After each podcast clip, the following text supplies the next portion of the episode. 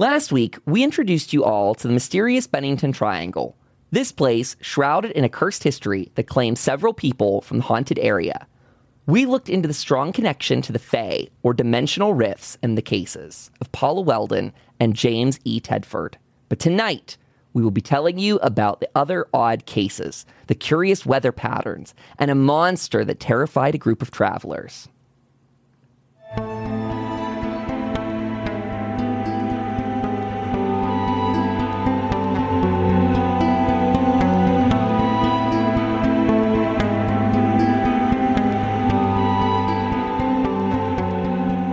Hello, everybody. Welcome back to a new episode of the Chaos and Shadow podcast. My name is Kyle. I'm joined here by my co host, Pagan. How are you this week? Doing pretty good. How are you? I'm doing well. I know you're fighting off a cold this evening, so you're a total I champ. am. I am fighting off a cold, and but I love all of you so much that I wouldn't miss an episode unless I couldn't actually physically speak. that would be the yeah. only way I wouldn't be here. Pagan is committed to the job. Well, as everyone heard from the cold open uh, or the little intro read there, we are going to be wrapping up the Bennington Triangle. Last week, we gave you guys part one where we introduced it all, and we're going to be wrapping it up with some crazy extra stories that, that go along with it. Uh, they're going to be good. I'm, I'm looking forward to these. They're there's going to be more question about citation and stuff coming up, which I think is a whole fun conversation. But first, Pagan, huge shout out to all of our people that are currently pledged over on Patreon. You guys are keeping us going. And uh, in the last week there, I threw up that UFO article for people that are our $20 level. We tomorrow, which is Friday the 25th, where we're recording this, we'll actually be putting up. Uh, was it going to be Friday? What do you? Yeah, Friday. I think we're doing yeah, the it's um, Friday. Yeah, thank you. I had a brain melt there. Friday, we're going to be doing the bonus episode too. So that's Pagan and I recapping an amazing paranormal convention that we took part of this last weekend. And uh, yeah, it's a lot of great info in that, tons of amazing stuff, lots of book recommendations and the such. So if you guys are interested in supporting the show and want to get some extra insight into all of that, hear our thoughts and all kinds of extra stories, head over to Patreon at patreon.com forward slash chaos and shadow. What else do you want to throw out there, Pagan? Want to talk to them a little bit about the uh, the little tarot idea we're tossing together here? Yes, we can totally talk about the tarot idea.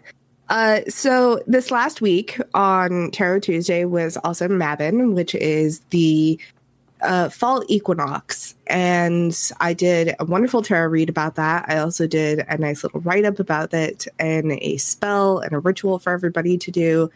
Uh, that is all free. You can check it out on chaosandshadow.com or you can head over to the Patreon and see it there. It is free for everybody. But we also decided after going to the convention, PhenomenaCon, uh, we ended up deciding that we were going to do more tarot stuff, more witchcraft stuff, because there's such a need for it right now. And one of the ideas that we wanted to do was with one of the groups that we work with, which is Rocks. And we are going to be doing two tarot rocks that you can purchase per Thursday Yes. and either before the stream or, or before the podcast recording or after the podcast recording. Uh, so pre or post show, I will be doing two tarot reads, and it's, it's first come first serve. Whoever gets them there first will be there.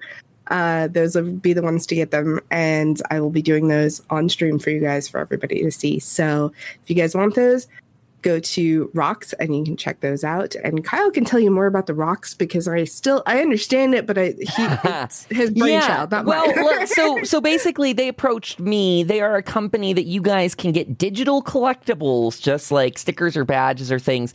Uh, and they're extremely unique. They are very first come first serve sort of thing. They last for a very short amount of time, so don't dally on those. Uh, there are free ones up there that are going away. They're kind of a badge of honor that you partook in that thing. And once once they're gone, they're gone. Uh, they did mention something about they're having a trading system being implemented, but it is not in there fully yet. So again, mm-hmm. once they're gone, they're gone. There's a couple freebies up there if you don't have that money to spend. But if you do, 100% of it comes back to us, the streamer, which is crazy. That's way more than Twitch gives us as a cut. It's way more than, well, a little bit more than Patreon gives because they, they take actually pretty little over there as well. So Rocks is just absolutely wonderful and a fun way for you guys to connect with us, to connect with the show and take a little bit of that with you uh, on, on your journeys going forward. I think that's all the housekeeping we have to start you guys off with this week. Yeah. So Pagan, let's let's dive in. Let's shall we give them a little bit of a recap and say that we are again focusing Bennington Triangle in Vermont. This is a series of disappearances that happened around the 1950s.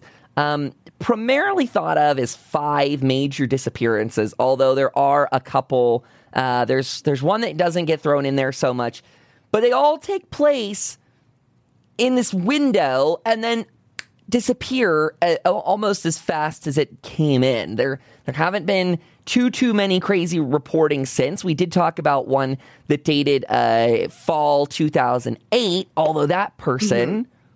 was actually found. They, they they came back around. They they survived.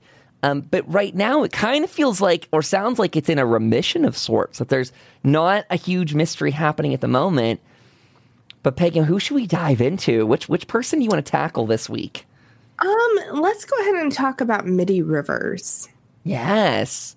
So Middie Rivers is not. Uh, pardon me. Middie Rivers was 74 years old at the time of the disappearance. He was contacted by a group of hunters in the area and asked to go and guide them through the mountains.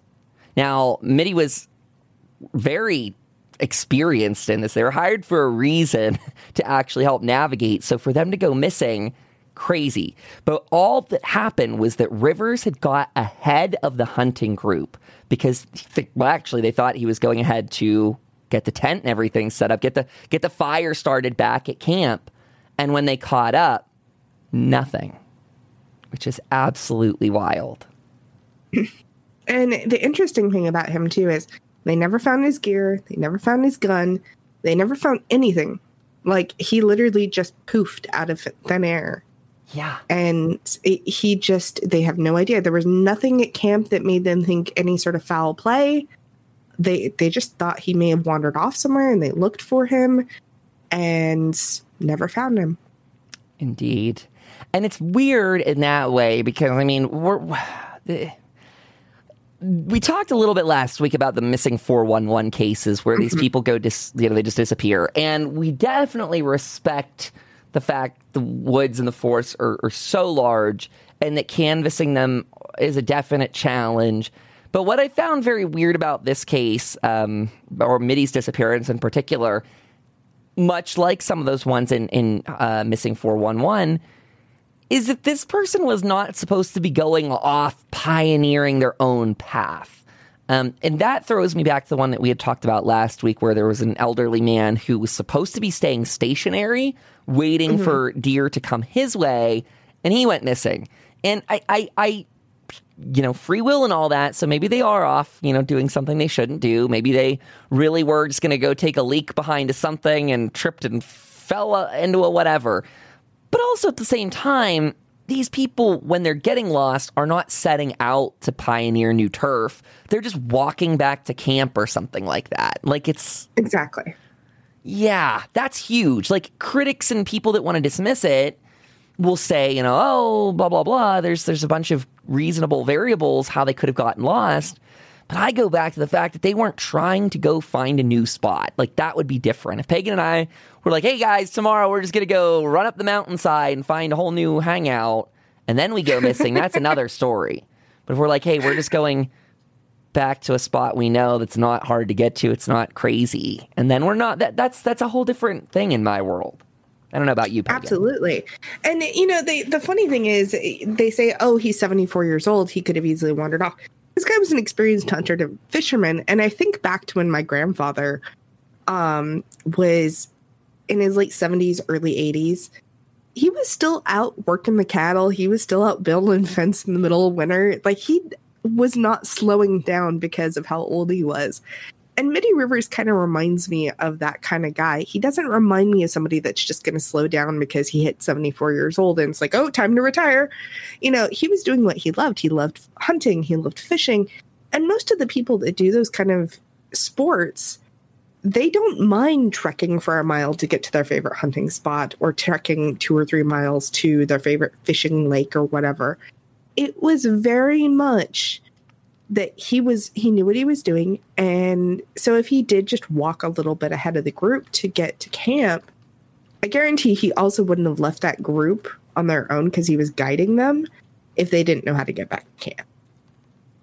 So he wouldn't have just right. completely been like okay y'all are on your own. Goodbye now. No he would have been like this is how you get back to camp. I'm going to go a little bit ahead get stuff started do whatever they you know and then separate, that would be fine because they would know where he was going. He wouldn't literally walk off without a trace because he was a guide. Guides don't walk off without just telling somebody. They'd say, Hey, I'm going to do this and I'll meet you here. That's what guides do. So I very much think that the fact that he did that, it, it would scream to me if it was a actual missing persons case that there had to be foul play but the fact that there was nothing to be found, there was no evidence. Now, granted, there was also not a state police force. There was not really a major searching and search mm-hmm. and rescue force at this time either. So it, a lot is called into question because he was technically one of the first. He was one of the major first, I should say. There there was the 13-year-old boy Melvin Hills that was before him. Yes. But he was still technically the major first case. So I don't know. It's weird.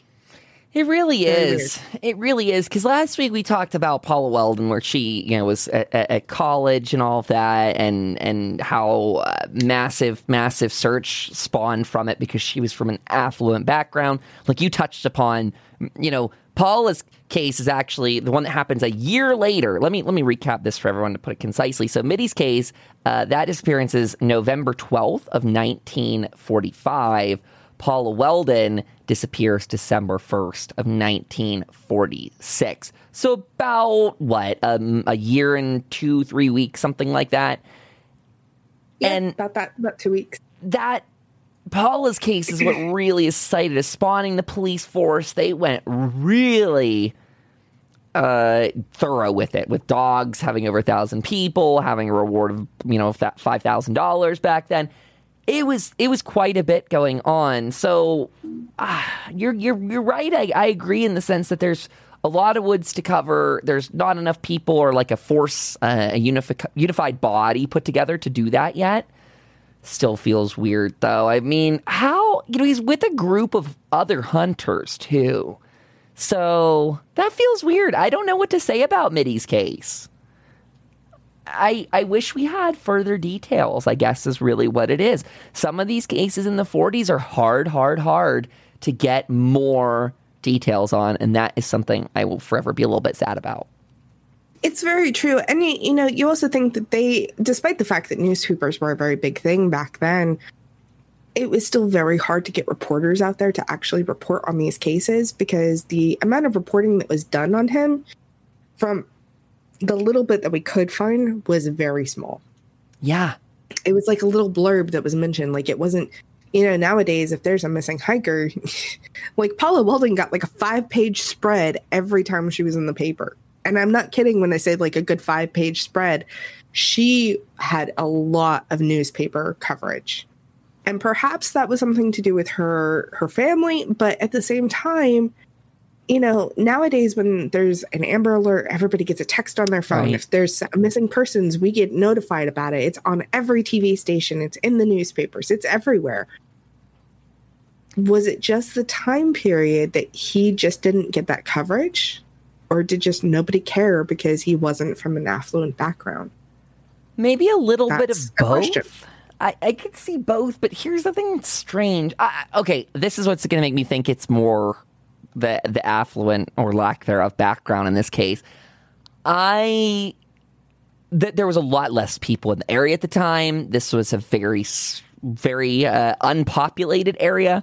You would think his disappearance would cause a bit more of a stir. Uh, at least I would. Mm-hmm. I'm sorry. Maybe I'm just in the total wrong headspace here. But I'm thinking if there's less people in the world, if these are a way smaller area, because we, we talked last week, this town is very small in these parts. This isn't huge, mm-hmm. booming metropolises. Uh, I would think that at the time, especially if someone had gone missing, you would have gotten covered more. But I think you are probably right. I think there's something to be said about the lack of money involved. I think that there's something dismissible uh, about a 74 year old man going missing uh, who likes hunting, I guess. Like, I, I could see people writing that off, being like, well, he died doing what he loved and being like, that's it. But but we don't know. We don't know how he died. We don't know that. We just know he's missing. We don't even know that he died out in the woods. For all we know, he went up to Canada and was just like, peace out. I'm leaving the wife. I'm leaving everybody. Goodbye. Right. I mean, it's very possible that something like that could have happened. But again, literally, there were no tracks. There was nothing. Yeah. Nothing there. Nothing that stated, oh, hey, he never made it back to camp.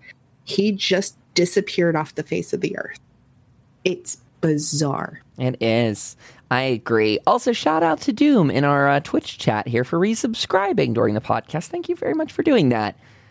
So, moving on from Middie and moving mm-hmm. on past Paula, who we covered last week, we did talk about James E. Tedford. We mentioned his disappearance from the bus where he's literally on uh, in route, like apparently from a moving bus. This man disappears. Pagan and I got to do some crazy behind the scenes uh, digging into birth certificates and such, and we're kind of going to see that uh, maybe lack of reporting details come forward again here as we get into our next case, which is that of eight-year-old Paul Jeffson.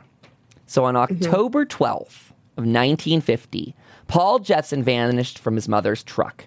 She left him unattended while she was going to feed some pigs. And as a, as a country kid here, that's not super uncommon. However, I, I see that it's she, she left him for an hour, which feels like kind of a long amount of time. Just leave your kid in, in, a car. That time period, it wasn't. My parents left me in the car as a kid and like for an hour Ugh. when I was like his age. I mean, I'm not saying it it wasn't I'm just saying it wasn't a good thing then, and it's not a good thing now. So bad no, parents all around. Then I like, it, but it, but the time period it was common. You know, these are the same kids that you would see a baby sitting in a mother's lap driving down the road during that time period. That's not what bothers me, though I understand where you're coming from there. What gets yeah. me is this kid was completely left unattended and disappeared from it, which is pretty yes. big that isn't something that should be dismissed because as much as you might have been left alone, kids do get kidnapped. So mm-hmm. that's some of the thinking around this case. I mean, we do have a kid left in a car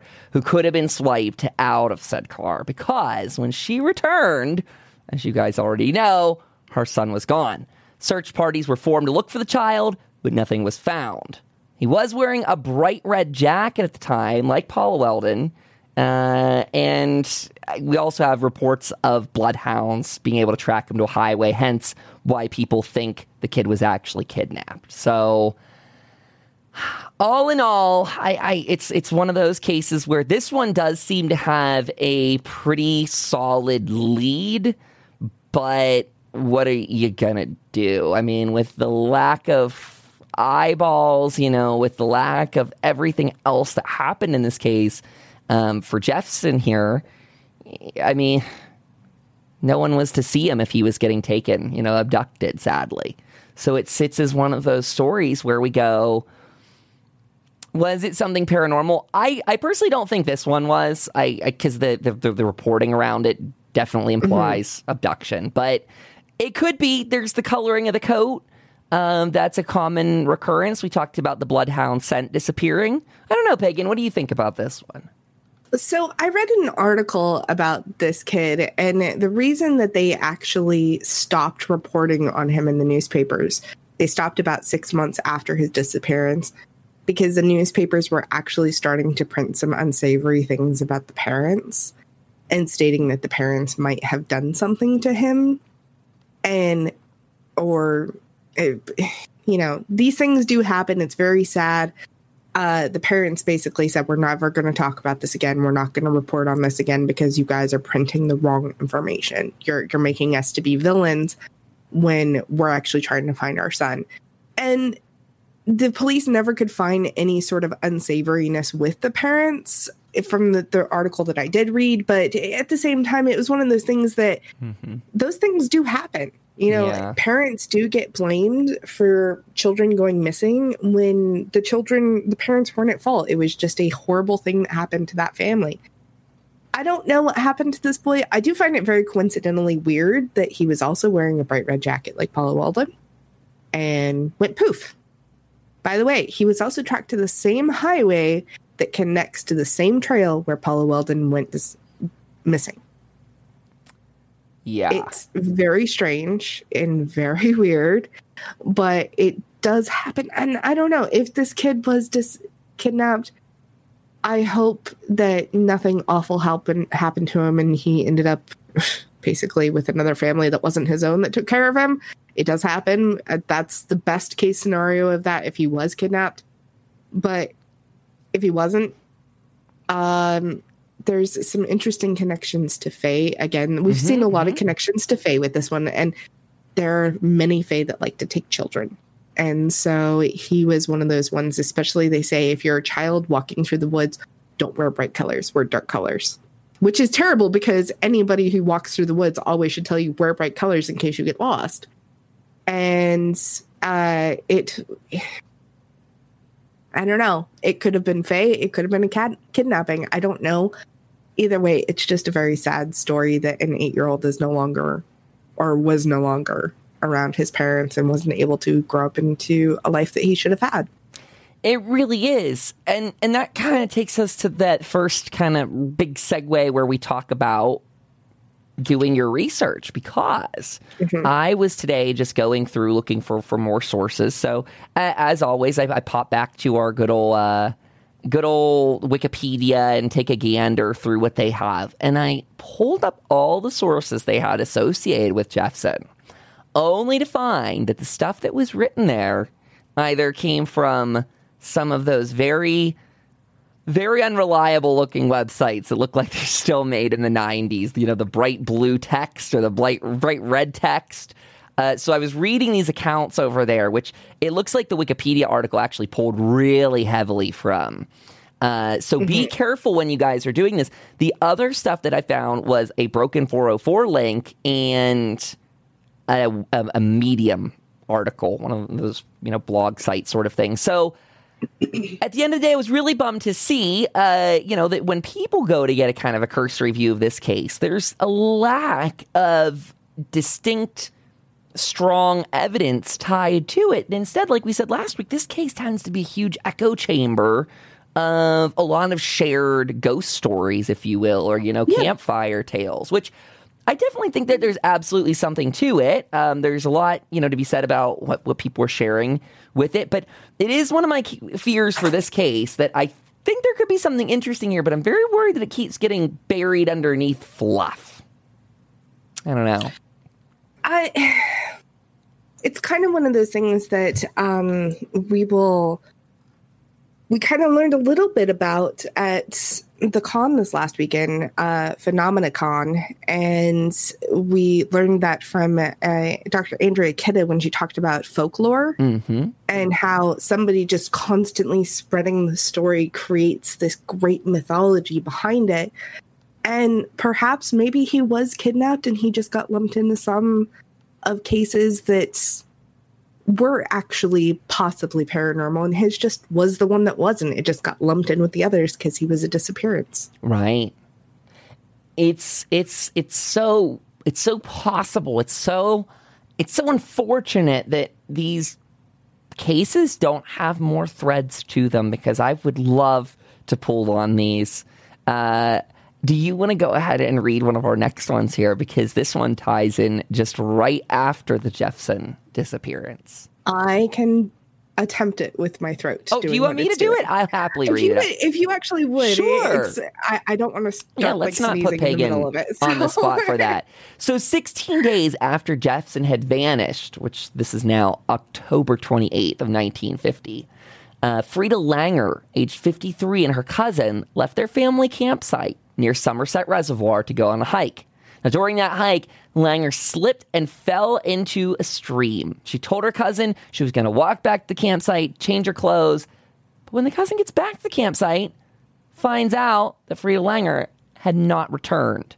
Five searches were conducted, and up to 300 searchers were sent out. No traces were found. This is a this is another one of those spooky ones, Pagan. What the heck is going on? Just going back to the camp. Pardon me, let me get back to reading this. So no cause of death could be determined when her body was found on May 12th, 1951. Her body was laying near the same area of the reservoir. So her body was not found, let's see, October, November, December, January, February, March, April, May, almost eight months later, her body was found mm-hmm. near that reservoir where they had already been searching. And it's also very interesting to note that she was found on May 12th, 1951. Paul Jefferson went missing October 12th, 1950. They both, the body and every, all of these dates have weird connections.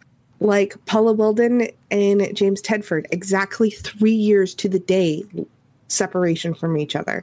November 12th, 1945, Middie Rivers went missing. Again, we're back with the 12s. It's so bizarre how things work out in these cases. And it's just, I don't know. Like these ones are very strange, very strange. Yes, I will agree. These these ones have a lot, a lot, a lot of weird numerology style repetition there, synchronicity in their dates. Mm-hmm. Uh, I and I wish again it came out to more. I mean, what would be interesting in the future is to try and run these dates through. We need we need we need to meet a Thelema person or someone that understands the secret cipher of the UFOnauts and run these dates through it. I mean. I, if we have any Thelema people out there who understand it way more than Pagan does, please raise your hand in the class because uh, we we actually attended a lecture about it, and I, I told Kyle, and you can hear about it in the Patreon lecture, but I did uh, say exactly how much I do not understand it. I don't. Yeah, go take a gander at that one. That was a fun one, and I, neither do I either. The uh, Thelema is very, very complex, but it would be very interesting to run some of these recurring dates through them because, like mm-hmm. you said, I, do, I don't know if there's a pattern uh, that I like. It, it's not one that makes sense, right? Like it, it, it first it glance. Make sense. No. So that's why I wonder, like, if you get more into the meta of the paranormal, you know, if we get into that sort of ultra terrestrial stuff that we we go into, that Peg and I are breaching and exploring uh, you know, yeah, it, it, it's interesting to start running these more meta dates and things through some of these ciphers, see what that would yield out because the recurrence is just weird and feels overly coincidental for how yes. disconnected these cases actually feel. Like, truly, these cases are tied together very strongly by the bizarre circumstances of their disappearances and their time period. Uh, mm-hmm. Specifics of that time being an extra cherry on the cake or whatever. They, they, and you know the interesting thing is too for those of you who know kyle and i are very big into the show hellier.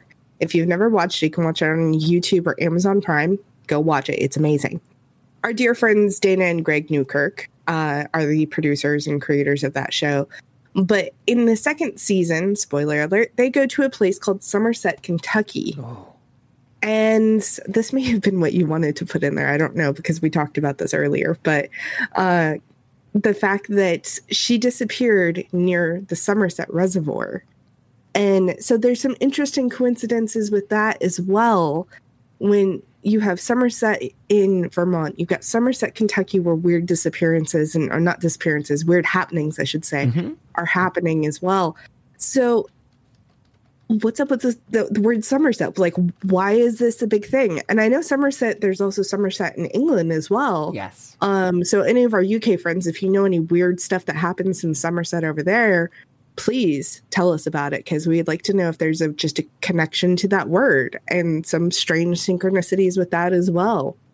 I feel like there is. Now I could I'm I'm making this up going off the script chat, but I feel like maybe from Hellier, maybe from somewhere else. Maybe I just made this up, but it does feel to me like um, the word Somerset is often associated with the Fae in some way. I, I, I feel like maybe I'm getting that from Hellier, but if there is something there, and I'm not saying there is, I, I want to dig into this more. But if there is some sort of weird thing going around with these places that are titled Somerset, mm-hmm. that that I don't know. It, it, would be so interesting to see if there is like a weird uptick of disappearances or something in those cities, towns, or even counties. Weird activity, not even necessarily disappearances, just weird activity. Mm-hmm, and mm-hmm. you know, because I don't think there were disappearances. Don't quote me on this. There might be disappearances with the one in Kentucky. Yes. I would have to look. Yeah, but I know there was weird activity. That, so, yeah, I don't want to spoil it for the chat. I won't tell them yes. more, but you guys got to go watch that. Go, go give our, our friends, uh, give their show a listen. Hellier is amazing. It's so worth the watch. Yes. And so, you know, it, it's one of those things that this is a weird one. And this is also another case that links very much to that missing 411 kind of cases yeah. because again, she disappeared without a trace. They did all sorts of stuff. You know, they looked with her for her uh, with aircrafts, 300 searches, and her body came up in a place that was extensively searched seven months prior. And yeah. she was never found. I find that bizarre because we heard that time and time again in the actual yes. 411 documentary. Though we watched uh, Missing 411 The Hunted. And a friend on Twitter, by the way, found a ver- the the regular missing 411, not the hunted, on YouTube. So maybe in the description below, I can include a link to that so people listening at home could go and at least grab that on YouTube as well. I was very happy. I'm mm-hmm. excited. Um, but yeah, I we should we should definitely do some meta research into the idea of Somerset. Uh, Sean Solis in chat here says you're right, Kyle. Somerset is a very pagan place in the UK. So I want to know. I want to know what's going on behind that. If there's any sort of real connection. But I'm very back to what I was I was kind of distracted myself with that these people, the bodies just being found in areas that were already thoroughly canvassed. Mm-hmm. Is weird, is very, very weird. And they're not finding the bodies yes. with like so one thing you'll hear that's pretty common, I guess, in, in the true crime world is that killers will go back and like they'll dump a body somewhere. But these people mm-hmm. are not showing signs of human interference let's say. You know they're not right. not showing signs of a struggle or any kind of violence in that way. That is a proposed theory that we kind of talked last week that there is a thought that there might be a might have been a serial killer at the time. However the most important thing for isolating out a serial killer is that they usually go for specific groups of people. It can change and in fact i'm listening to a last podcast on the left episode about a guy who has a very loose uh, you know, definition of who he's killing. Although in this guy's case, he's going after sex workers. So again, fitting that style. However, he did also kill children before the sex workers. So that is a pattern developing and changing. I don't know if that's the case that's going here. Again, I think you'd hear more about the bodies having damage to them, especially in this woman's case, but it is strange that this all happens within about a five or so year period and then goes away until that weird anomalous case in 2008, which we talked about last week. Yes. I don't know, Peggy. The, the cases bizarre. are just extremely bizarre, extremely strange. And there's so many different connections that are kind of just very coincidental and very eerie in those regards. You know, like we have with the dates and all that. The dates are weird and the numbers within the dates are strange. And that five year period between them all. And, you know, the missing 411 pieces. There's so many things that it really brings me back to what uh, Andrea Kitta, Dr. Andrea Kitta talked about at PhenomenaCon um, with the fact that she said exactly that a singular experience or case does not make up the lore surrounding some place, but a cumulative group of cases and experience are what make it attribute to something significant. If all these cases were just individual cases, you know, over the course of like a 50 year period, we would probably never even look at them, not even look at them in a coincidence. And we would just say, be like, oh, another hiker went missing. Oh, that happens. It's a rough neck of woods. But because they're so close together, they're so strange and there's so many different little nuances and ties to all of them together. That's what makes it an entire paranormal case. Again, if they were just by themselves, they would be completely different. I agree with that. Um, also, I'll, I'll, shout out that we're getting some really good responses in chat here tonight. Uh, Twelve sided guy shouts out the association with Somerset is usually said that the Unseelie and courts shift who's in power as the summer ends to give way to the Unseelie. That's that Fae is correct. Twelve sided. I've been I've been doing lore. my my Fae lore research uh, lately on my own time because uh, I'm working on some articles for you guys on the Fae and I've been learning about the Seelie and Unseelie courts and the different shifts and all that stuff. So it, it's it's a very fascinating world. Well, that is the other so, important thing to shout out that there's some there's some validity, especially to what's said, because uh, let's let's even jog our brains back to last week where we said, but these things did happen at the end of the year as that season kind of sets in, like the season we're approaching now, right? These all happened October to December uh, let's see, right. we've got November 12th, December 1st, December. I guess this one would be, yeah, another December 1st, because that was the year afterwards. October 12th, mm-hmm. uh, October 28th, fall 2008 on that, guys. Like, there's a lot of this fall window. Now, I saw someone saying, here's where that disconnected information comes into play. Some people said, but the snow, the snow, the, the, this season could cause visibility challenges when when doing these investigations or these I'm sorry the hunts for these people, and that is true. Although I personally I don't know about you, Pagan, if you saw any of this in your research, but I didn't see anyone really claiming that the wind I'm sorry that the snow necessarily impeded their search. Did you see that? I didn't see anything about snow in any of the research. Actually, no. I, I just this was in an article I was reading again. It was a simple kind of one-off thing where they said, "Well, these all happen towards the end of the year, and so does bad weather." And I go, "Yeah, of course that's true, but." Then why isn't that noted? You'd think actually usually that gets reported. That's the thing that does get reported is hey, our uh, search was delayed because of snow. And in fact, there's a great yes. reason for people to report that, and that's because then the police aren't in trouble if they can't find them as much because they have a legitimate excuse. So I don't mean that to be, you know, dismissive. I mean to say you'd want that to be out there. Hey, we're having trouble finding this guy because we can't get there and do it. Right. People like to put exactly. that out there. You know, the, what you don't want to put out there is, yeah, hey, we got boots on the ground and we're just still like we can't do it. that's a whole other thing. So I'm just sitting there kind of massaging my temples going, what is happening? How are all these disappearances just happening with no one really caring to do too too much extra minus uh, minus our affluent one from last week, Paula Welden. Mm-hmm. Let's move on. It's then. very true, and yeah, you know that that's definitely very true. We we have other paranormal ties to this area, not just disappearances. Yeah. So yeah, let's talk about those paranormal ties. So what do you want to dive into next? Because we've got a monster to talk about, but we're already talking about weather. So should we kind of dive into weather let's patterns? wrap up with the weather and then let's go back to our monster. Okay. Well, so for weather patterns, there are mountaineers and professional hikers that insist that the root of the Bennington Triangle folklore is nothing more than that sinister weather I just mentioned.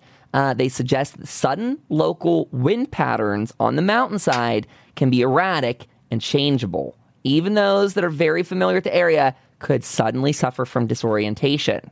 Okay. That that the, you know, the fun thing to this is there is actually Native American lore that ties in. I was in. just thinking that. Oh, then do you want to hit it? Go for it. Let them know. I was literally just thinking that. Well, so that sorry, chat. I had to sneeze. I apologize. Um, but yes, so one of the things the Abenaki actually talk about is the ever-changing winds and the fact that all four winds meet on the top of Glastonbury Mountain. Yes. So that's definitely if you know we have mountaineers and professional hikers that are confirming those Abenaki stories is basically stating yes, they were not wrong about this. Those four winds do meet up there and they change consistently. Yeah. Is it possible to cause disorientation? Maybe. I I think if you're somebody who, you know, knows your way by, you know, figuring out where the wind is, um, I, I find that to be wholly unreliable because again, winds change. That would be something that I would say wouldn't necessarily be disorienting, but I would say would be again unreliable. I, I wouldn't trust the wind for my directional no uh navigation.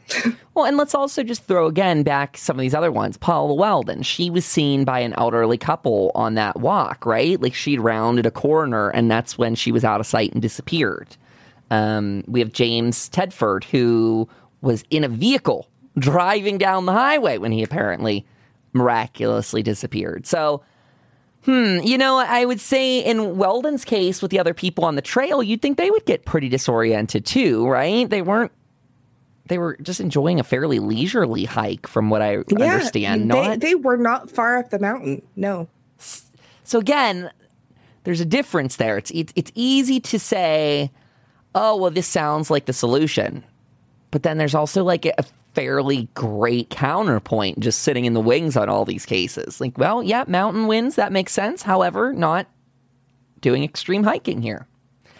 Uh, and you know, yeah. I, if they were going to the very top of the mountain, I think that would be different because you're much higher in elevation, mm-hmm. and at that point, I think is what could be the disorienting is when you have those shifts in air pressure that can cause elevation sickness, which can cause dizziness and cause migraines, can cause nausea, and all sorts of what we see in the paranormal occurrences. And but the thing is a lot of those paranormal occurrences those are things that people experience further down towards the base of the valley not at the very top. So I, I i'm sorry mountaineers and professional hikers but i'm gonna have to say i don't think the weather patterns have anything to do with these cases.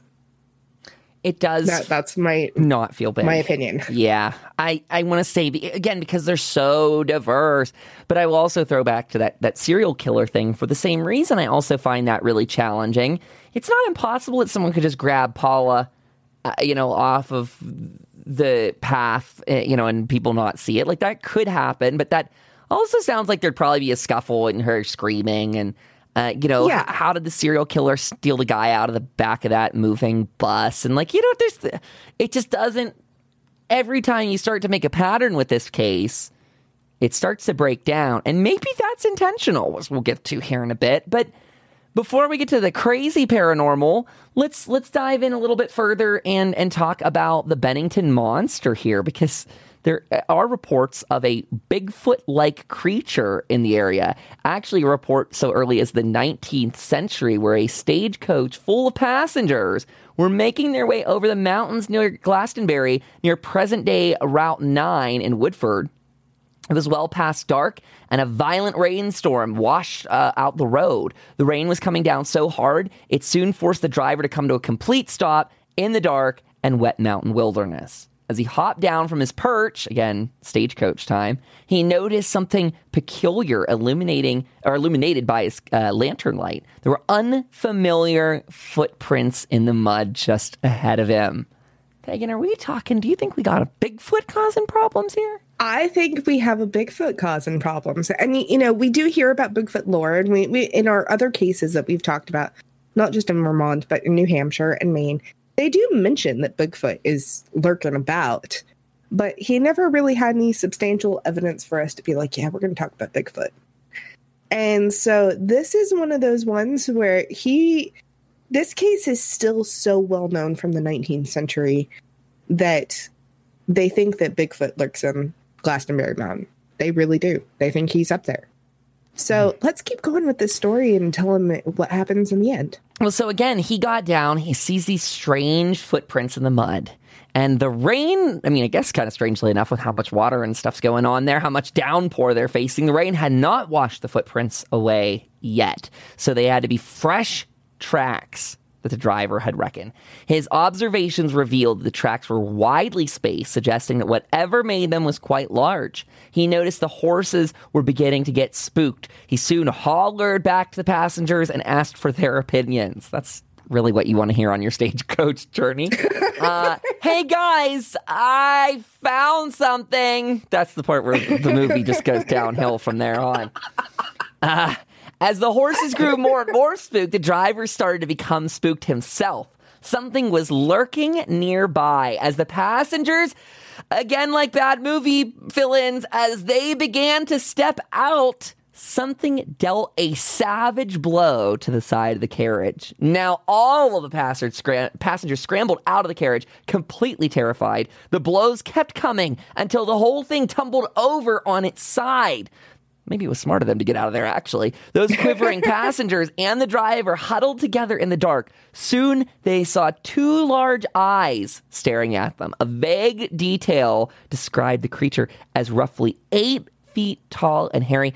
Soon it went back into the woods, and shortly after, whatever had attacked them became dubbed the Bennington Monster. I dig it. I dig this story. I like it. I actually want this to be the answer. I don't know that it is, but I want it to be. So let's talk a little Bigfoot lore.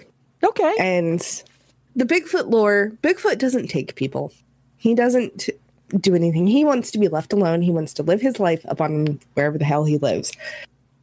And so, but if you come into his territory and he finds out that you're in his territory, they will throw massive tree branches, like gigantic, take a whole branch off a tree, break it off, and chuck it at you, kind of throw at you. And they will throw large boulders, they will throw all sorts of stuff at these things. So that when they say these blows kept coming at that, that's what I'm thinking. I'm thinking that he was ripping those tree branches off and tossing them at the the stagecoach. I don't think he was actually up there shaking it. I'm pretty sure they would have seen him. I would And- think so too. He- you know, this is the 19th century, but I'm pretty sure in that scenario they would have seen him. So I'm thinking tree branches, I'm thinking probably chunks of dirt, probably rocks, something is being thrown because that's what they do. They will, Bigfoot is known for throwing these types of things to get your attention, to scare the crap out of you and tell you to get out. And he will chase you out of those woods to make sure you leave. Now, at this point, when they're all huddled up and all this, and they they're not leaving and he's not leaving, they kind of have this, you know, old west stand down and stare down at each other, and you hear that tumbleweed kind of music going on because this is very much set up like a movie. Of course, it would be. I think at that point, he probably realized, okay, I've scared the crap out of them. They're gonna go. I can go. They don't need to see me anymore. I'm gonna leave because there's more of them than me. And I think that's what happened. I think that Bigfoot left. I think that Bigfoot's just like, you know what? I scared the crap out of you. You guys are scared the crap out, so I'm just gonna go. We're and. I think he turned around and left. And so when it comes to the disappearances, I really don't truly believe that Bigfoot is responsible. I think that he maybe lives up there, perhaps. But in terms of him taking people, that is completely against Bigfoot lore. However, I have a secret car, uh, a, a secret rebuttal for you, which is Oh, tell me. some people think that Bigfoot is related to aliens, and there is alien activity in this area reported, as we know from our previous, you know, just discussions. I mean, again, we're right across from New Hampshire, where the hills were taken only 10 years after this time and such. So there's a lot of reports in these Vermont, Vermont areas of these sightings. If those two are somehow linked, maybe Bigfoot aliens are abducting people, Pagan. I don't know though. That is very possible. That is very possible. I I I'm still on the you know, you and I've talked about the the Bigfoot aliens before in our own time and Mhm. I'm kind of on the fence about the Bigfoot aliens. I want Bigfoot to be a real living breathing creature. I don't want him to be an alien. No offense to the alien guys out there. I just like you guys coming down from your spaceships and looking cute and adorable like you always do. But I, when it comes to Bigfoot, I want him to be big and hairy and scary and I want him to be an animal. I don't want him to be this crazy cryptid that might be an alien, might be, you know, from an alternate dimension. I want him just to be Bigfoot because I like Bigfoot. I like Bigfoot just the way he is. Bigfoot, don't go change. We love you the way you are. I I maybe we'll, we'll we'll have to we should do a Bigfoot episode fairly soon. I think we will have to. yeah, before before this before 2020 is out, we're gonna have to do one because uh, we are gonna be watching a very interesting Bigfoot documentary in about Oh gosh, a week or so. Like, again, we're throwing to our Hellier gang over there. They're they're gonna reveal a, an old Bigfoot documentary they've had in their archive forever. And uh, I, I will just tease that that documentary they went into the woods. I don't remember the location. Do you, do you remember? Was it New York for them or I can't for the life of me can't remember. It teased it. But they go into the woods with this man with that's totally armed, hands all these young guys guns, and is like, "We're going to get, you know, we're going to look out. This Bigfoot might be after us if we go up there." So I'm very excited to see that. I'm so excited to actually talk uh, about him and do full on research because there's so many different ideas and theories that are tied together. So we will work on that for you guys. That will be an upcoming. It should also be said, though, coming back to this case as we wrap it up, because we're giving you guys a nice long episode, it should be said that there are other paranormal occurrences in the area, including terrifying voices allegedly showing up on dead air radios, sightings of mysterious figures, unexplained navigational mishaps. Those are just a couple. Some even believe that there is a portal or dimensional rift on the mountain, which, again, is kind mm-hmm. of an idea that applied to Tedford, right? That he might have actually been uh, somehow the portal opened at the right place, right time, and whoosh, took yep. him away. Everybody came out the other side except him. Yeah. Which is very true with uh, the portal lore and all that. That sometimes groups of people will walk through you'll walk through portals and people will never know it and if he was one of those types of people that was just open enough he might have realized oh hey i'm not where i'm supposed to be and he might have just gotten stuck it, it does apparently, according to lore, happen. And it's one of those things that I need to know everything there is to know about that because it's fascinating. I need to know it all. I agree with you. I agree. Do we have uh, anything else you kind of want to give some closing thoughts on this if you have any, Pagan? Do so, you, you know, wrap like, it up? Yeah, I was going to say, you know, one of the things that we talked about, we talked about the this the cases, you know, if they were individual cases, we probably would have never looked at them. Nobody would have ever said, "Oh, these are you know paranormal cases." But because they're all grouped together, that's what makes this a paranormal case. This is what makes this a paranormal hotspot, is because of that. And you know, I've I've read so many articles in the last couple of weeks when we've been researching this about saying that oh, the Native Americans knew that it was paranormal. But truth be told, I love Native American lore, but they have a paranormal story for everything. They really do. And it's not a bad thing. It's, it's part of their culture, it's part of their history. And it's what makes it fascinating. But in this regard, the Abenaki, the, the Native Americans, they were right. There's something up with this mountain. And I love the fact that we found this case. I love that it's so interesting. It would be very interesting to kind of keep an eye on for the future to see if anything else comes out of this area. But I would almost kind of say that maybe the Bennington Triangle is mostly closed. I think that whatever the curse was, I think it may have died out finally. And I think that it might just be a peaceful place to go hiking that might have some odd sensations happening. That's about it. Be careful about wearing bright colors, I suppose, in that area. I don't know. I mean, wear them, but also wear your bright colors, but also wear your dull colors to counteract your bright colors. So you don't get taken, I guess. or just bring some honey with you. The Fae love the honey. That's a good one. That's a great one. Yeah, bring some bring some snacks along the way to feed them. So I think this was this was great. I really wound up liking the Bennington Triangle a lot more than I expected to when we first got into it mm-hmm. because uh, I guess when I first approached this case, this did not look like anything to me, and I was very dismissive of it at first. And I still stand here very frustrated at the end, going, I just want more readily available information because obviously you and I, with COVID and everything, can't just gallivant over there. It's a lot of money to just go flying around the US. But I'd love to go in that area and talk to people that, you know, may have see what actual kind of lore is still held in the hearts and minds of people in that area to hear what they think about these cases. Because again, like I said, the Bennington Triangle has become very big online, but in its own way, very inflated and has grown its its own lore. And maybe maybe that's the the thing that the triangle's trying to tell us too is think beyond simple missing persons cases. You know, look at the big mm-hmm picture, like you said very, very eloquently. It all builds upon itself and becomes its own living, breathing entity. And you know, I don't want anyone to get hurt with the triangle, but maybe we will see something else happen with it in the future. Who who knows? The world's the world is a very weird and unsettled place right now. So it is. What if and the, the, the unsettledness up? of the world is definitely taking a toll on the paranormal world as well. We we learned that this weekend. So it's very curious. It's very interesting. And I would say that that is a wrap for our case today. I think so. You guys should definitely go check out the Patreon, uh, patreon.com forward slash chaos and shadow. It helps us so much when you guys subscribe over there. It keeps us going.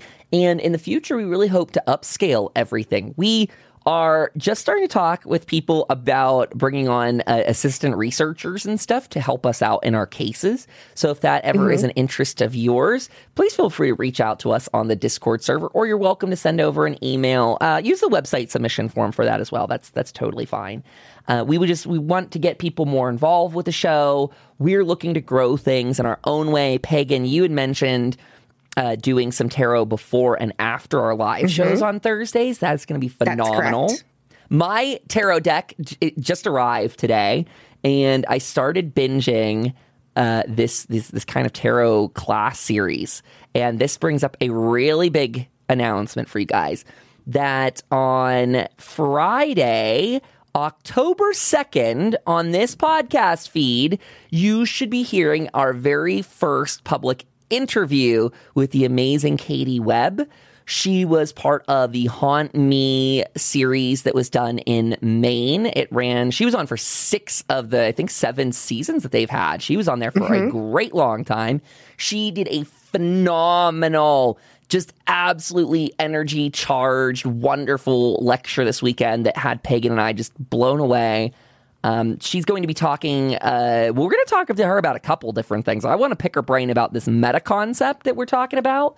I mm-hmm. really want to talk to her about her focus on divination because she is a what she call herself, Pagan? A a divinatrix. A divinatrix. That's because she makes her tarot cards her bitch. Those were it. that was her exact line. I make my tarot cards into a tool, they become my bitch. And I'm like, I've never heard this approach and I fucking love it. Uh, You're amazing.